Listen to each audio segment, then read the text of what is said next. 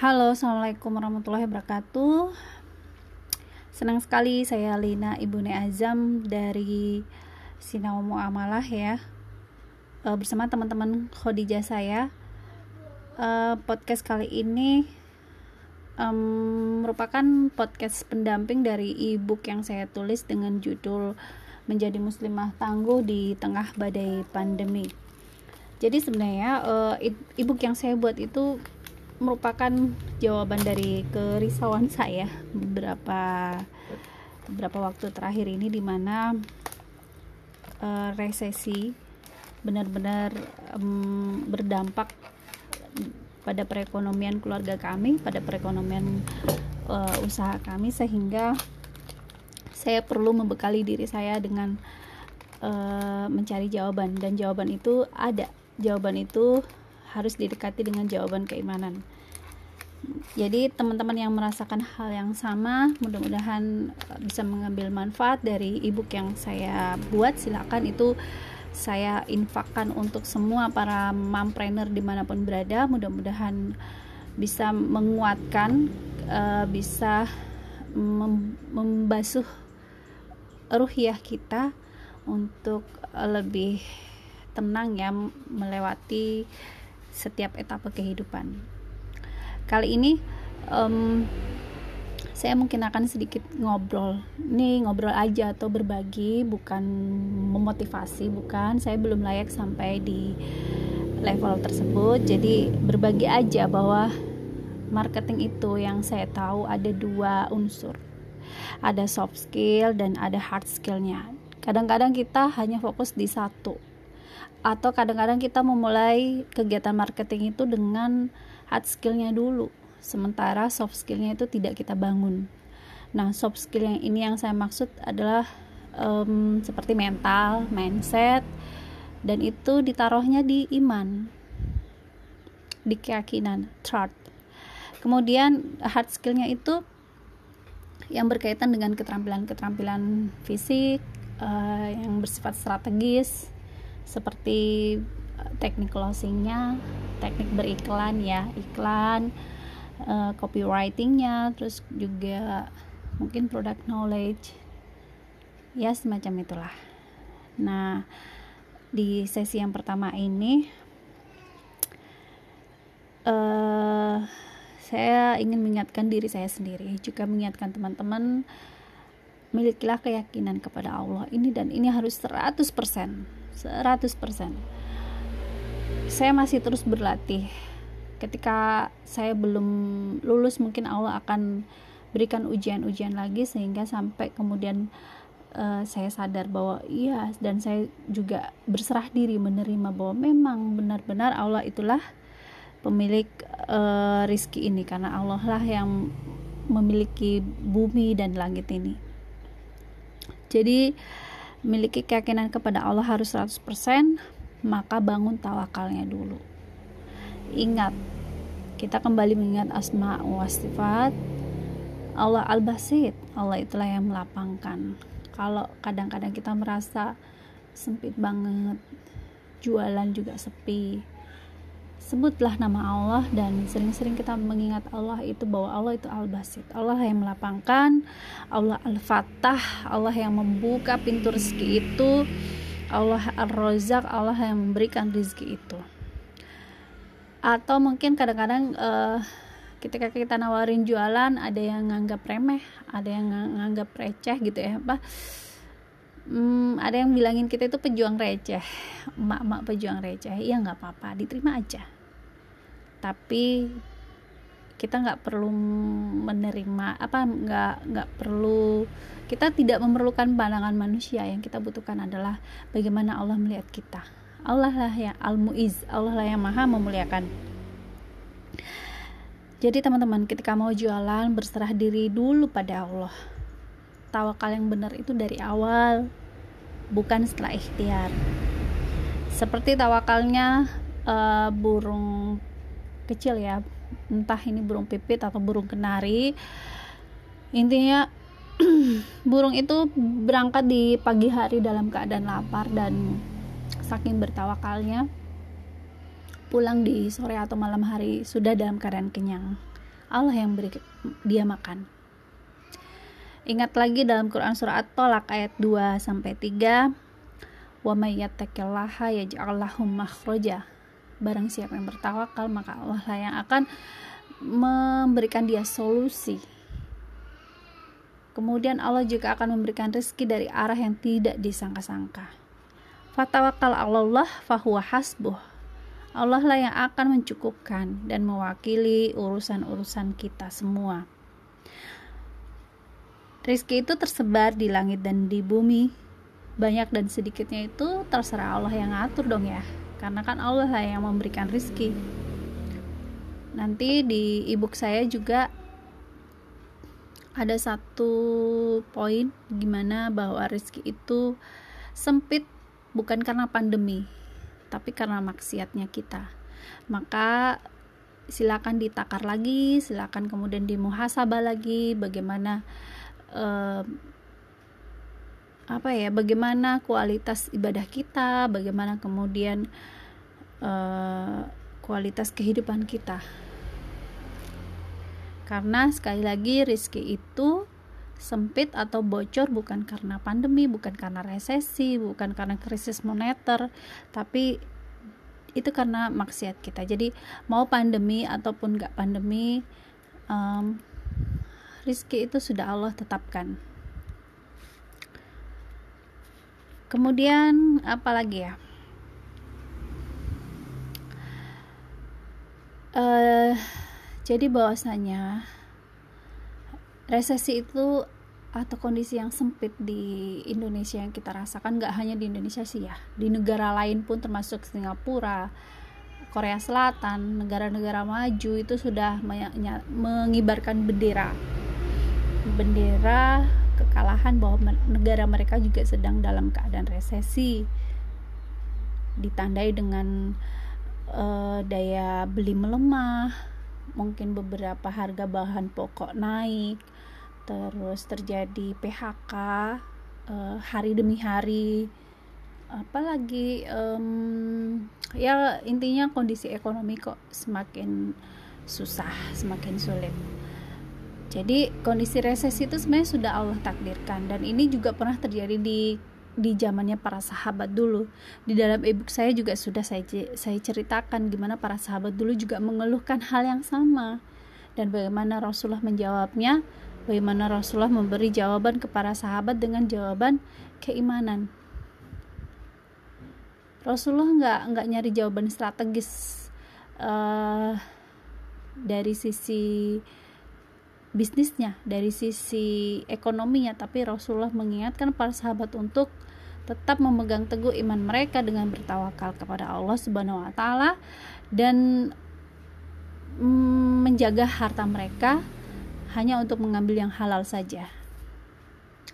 Karena hakikat harta itu yang halal itu dihisap, yang haram itu diazab. Gitu ya. Jadi resesi itu sebenarnya sudah Allah takdirkan dan menjadi kuasa Allah untuk mensolusikannya. Kenapa demikian? Di akhir ebook saya uh, sedikit saya jelas saya tuliskan uh, coba kita merenung esensi kehidupan itu sendiri sebenarnya apa. Biar tahu jawabannya. Maka kita harus merujuk dan mengambil referensi terbaik dari yang punya dan menciptakan dunia simple sih pendekatannya sesederhana itu.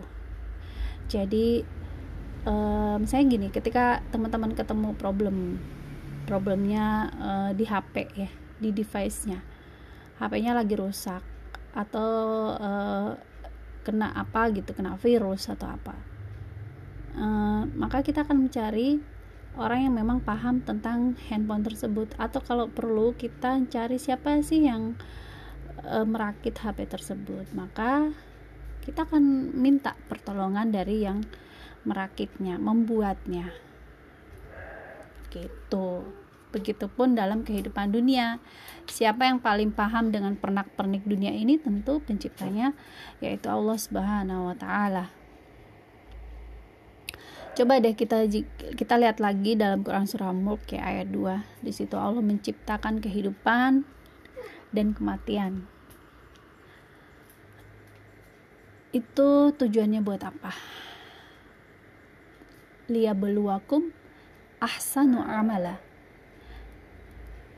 Allah ingin menguji di antara hambanya siapa yang paling baik amalnya. Dunia itu bukan reward. Dunia itu bukan reward abadi makhluk dunia itu memang kampung ujian. Sehingga di sinilah kita akan bertemu dengan banyak varian-varian ujian dari Allah Subhanahu Wa Taala termasuk resesi ini. Resesi ini hanya salah satu dari varian ujiannya Allah. Ya tadi kembali tujuannya untuk uh, ahsanu amala. Jadi kalau kita ingin reward kita ingin hadiah kita ingin kebahagiaan kita ingin kesenangan maka rewardnya itu hanya ada di akhirat oke. Okay. uh, eh, terakhir untuk mengingatkan saya juga bahwa terkadang kita lupa. Allah itu udah ngasih tahu sebenarnya. Kalau kita ada dalam masalah apa pun maka mintalah pertolongan pada Allah dengan sabar dan sholat. Wasta'inu bisobri wassalah mintalah pertolongan Allah dengan sabar dan sholat Sabar itu adalah nahan diri, menahan diri untuk tetap uh, solihah. Ya, jangan sampai kemudian kita jadi futur, kemudian uh, kita kok tidak jadi muslimah yang konaah dengan hidup ini ya. Kita menggerutu, kita mengeluh, kita mungkin menuntut pada suami. Uh, kita apa ya itu tadi kita terlalu banyak mengeluh. Kita tidak bersabar. Kita tidak kita malah gaduh tidak menenangkan suami kita di saat kondisi yang sedang sempit. Jadi tahan dirinya sabar untuk uh, kuat menerima musibah dan masalah tahan diri untuk tetap optimis dan percaya bahwa Allah tidak akan menyanyiakan orang yang sabar. Maka mari kita tetap bersabar dan optimis. Insya Allah badai ini akan segera berlalu. Yang penting adalah amankan iman kita, kuatkan tawakal kita hanya pada Allah Subhanahu Wa Taala. Tetap jaga kesehatan, fokus pada urusan logistik dulu ya di rumah. Jadi kurangi atau kalau bisa sih uh, jangan lakukan dulu pembelanjaan yang sifatnya nggak nggak penting-penting amat. Yang penting sekarang adalah kebutuhan logistik dan kesehatan di rumah anak-anak dan suami dan diri kita dan juga keluarga kita itu tercover dengan baik. Oke terima kasih yang sudah berkenan mendengarkan. Mohon maaf sebelumnya saya juga manusia jadi kadang-kadang masih suka lalai uh, jadi banyak alfanya juga. Mudah-mudahan dengan saya sharing ini bisa menjadi uh, semacam pecut semangat saya untuk bisa tetap memperbaiki diri. Teman-teman bisa baca ebook saya dulu di episode berikutnya. Hmm, kita akan melangkah mencoba apa ya me, membahas tentang gimana sih cara meraih tujuan, gimana bikin setting goal, gimana kemudian uh, strategi mengubah konsumen itu juga menjadi marketing karena itu bagian dari ikhtiar kita. Sekali lagi terima kasih. Tetap semangat ya, tetap sehat. Wassalamualaikum warahmatullahi wabarakatuh. ومن يتق الله يجعل له مخرجا ويرزقه من حيث لا يحتسب. ومن يتوكل على الله فهو حسبه. إن الله بالغ أمره. قد جعل الله لكل شيء قدرا.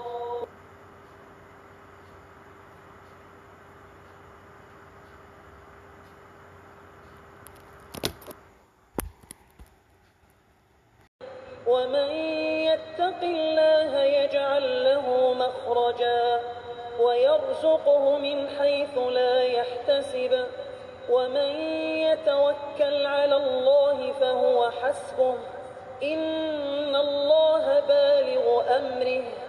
قد جعل الله لكل شيء قدرا. Bismillahirrahmanirrahim Assalamualaikum warahmatullahi wabarakatuh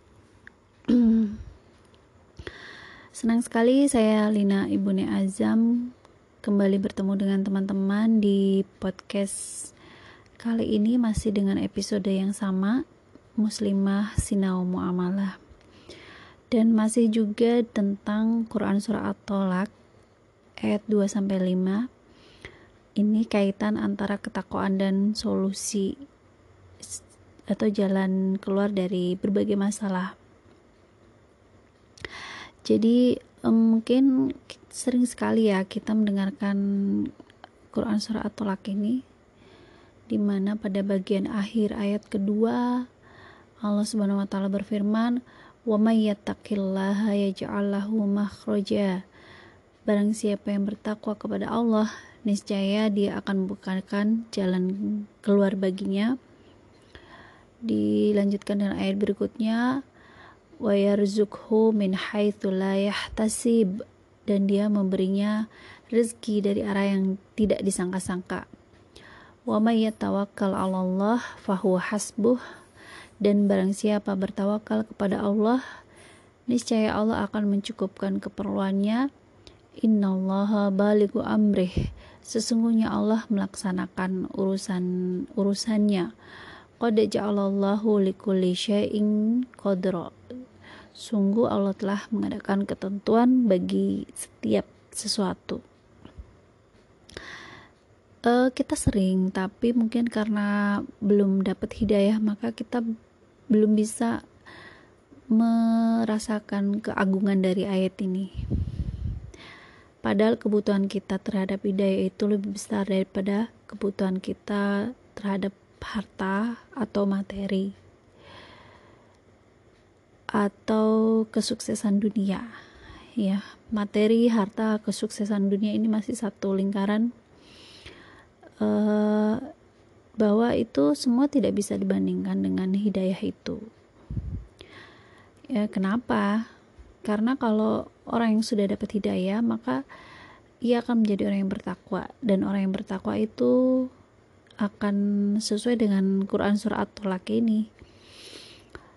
Uh, Allah akan memberikan solusi dari semua permasalahan eh, hidupnya. Kemudian Allah akan memberikan dia rizki yang tidak disangka-sangka. Allah akan mempermudah urusan-urusannya Kemudian Allah akan menghapuskan dosa-dosanya dan melipat gandakan pahalanya. Dulu eh, mungkin ya, mungkin entah saya atau entah teman-teman ada yang pernah berpikir berpikir sedikit aneh.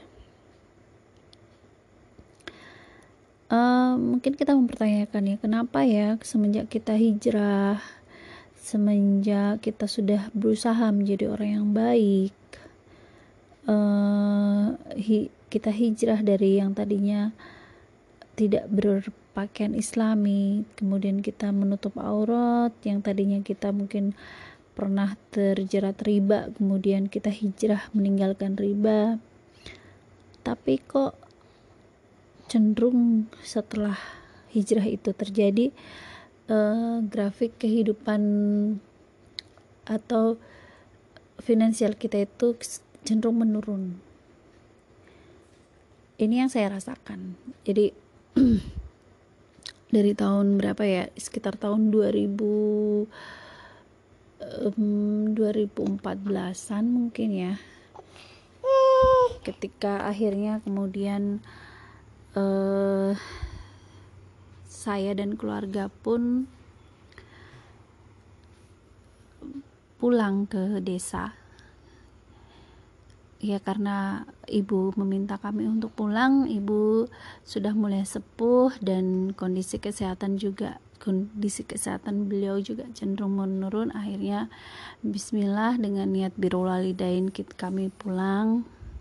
Kami meninggalkan usaha-usaha kami yang sedang dirintis di kota. Dan pulang ke desa ya karena suami juga bukan pegawai negeri ya uh, kita kita kembali dari nol. Akhirnya untuk uh, membackup kehidupan sendiri kita mengambil dari tabungan sedikit demi sedikit hingga tabungan pun sehingga tabungan anak-anak pendidikan anak-anak pun juga kepake. Sampai kemudian muncul pikiran aneh. Ya karena lemahnya iman mungkin saat itu mempertanyakan ini gimana ya Allah? Ini di mana makna wa mayat takillaha dan seterusnya? Maka kemudian hmm, ternyata Allah mengajari kami banyak hal. Um, bahwa makna dari uh, apa ya makna dari memberikan rizki dari arah yang tidak disangka-sangka itu jangan dimanai sebagai uh, yang kita pikirkan gitu loh. Mungkin kan uh, bayangan kita Allah akan memberikan harta yang banyak. Allah akan mengganti yang tadinya satu juta Allah akan ganti jadi 10 juta.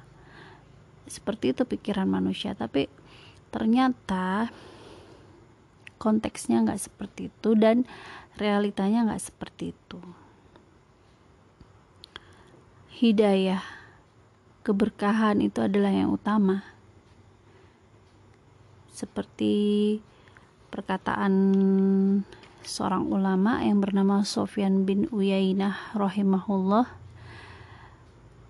ketika beliau menjelaskan makna Allah akan memberi rizki dari arah yang tidak disangka-sangka, yang tidak dia duga itu maknanya adalah keberkahan.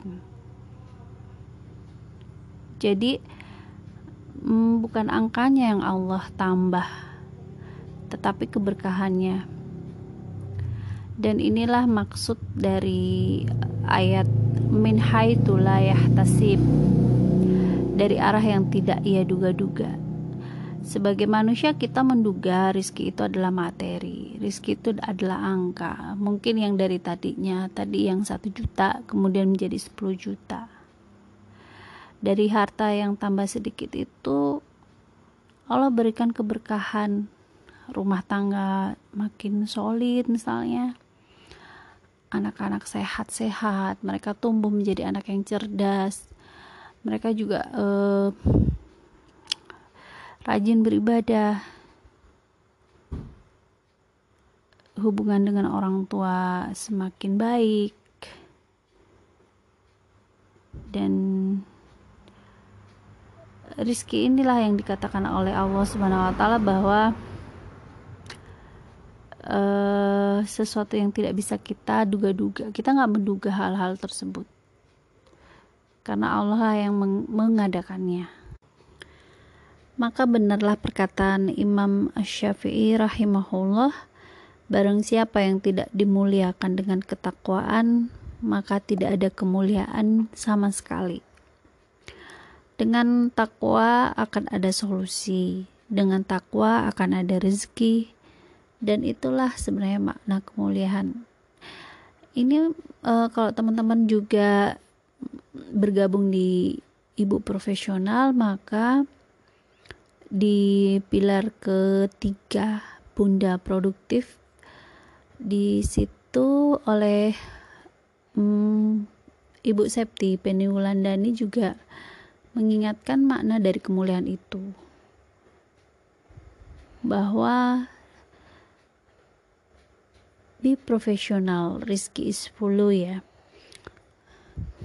Profesional lah bersungguh-sungguh lah dalam setiap peran maka Rizki itu akan ikut. Dan um, kaitannya dengan kemuliaan bahwa kemuliaan yang kita cari bukan rezekinya, maka fokuslah membangun ketakwaan. Kalau teman-teman berpikir rizki itu hanya sebatas harta materi itu sempit banget.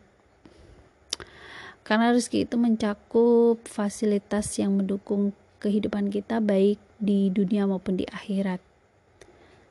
Kenapa akhirat juga? Ya karena kita membutuhkan bukan hanya di dunia saja.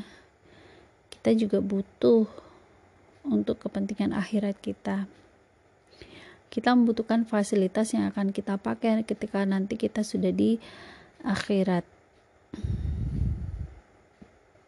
maka um, jangan disempitkan makna rizki itu hanya berputar di urusan harta benda, materi, dan kesuksesan duniawi.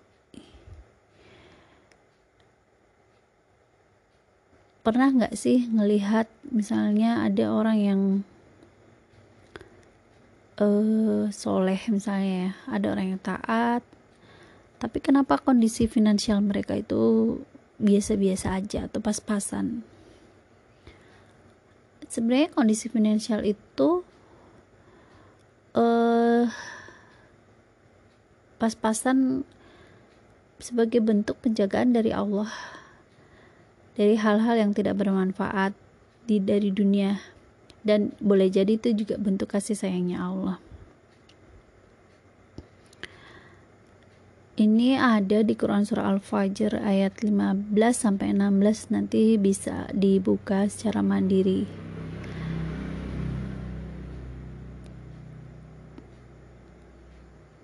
Masih di ebook saya yang sebelumnya ada muslimah tangguh itu. Juga dijelaskan bahwa Allah yang mengatur dan membagi rizki itu. Banyak atau sedikitnya terserah Allah. Itu sudah hak prerogatifnya Allah. Sehingga kita sebagai hamba tugasnya hanya menerima dan mm, uh, mengemban amanah rizki itu dengan sebaik-baiknya. Dan juga me menjaga harta itu hanya dari yang halal saja.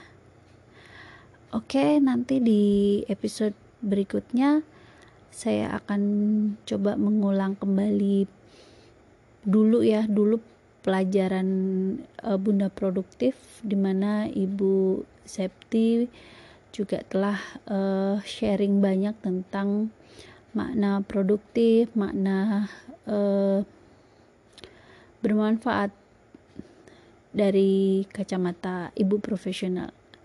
Terima kasih sudah menyimak. Semoga ada manfaatnya. Sampai jumpa di episode berikutnya. Wassalamualaikum warahmatullahi wabarakatuh.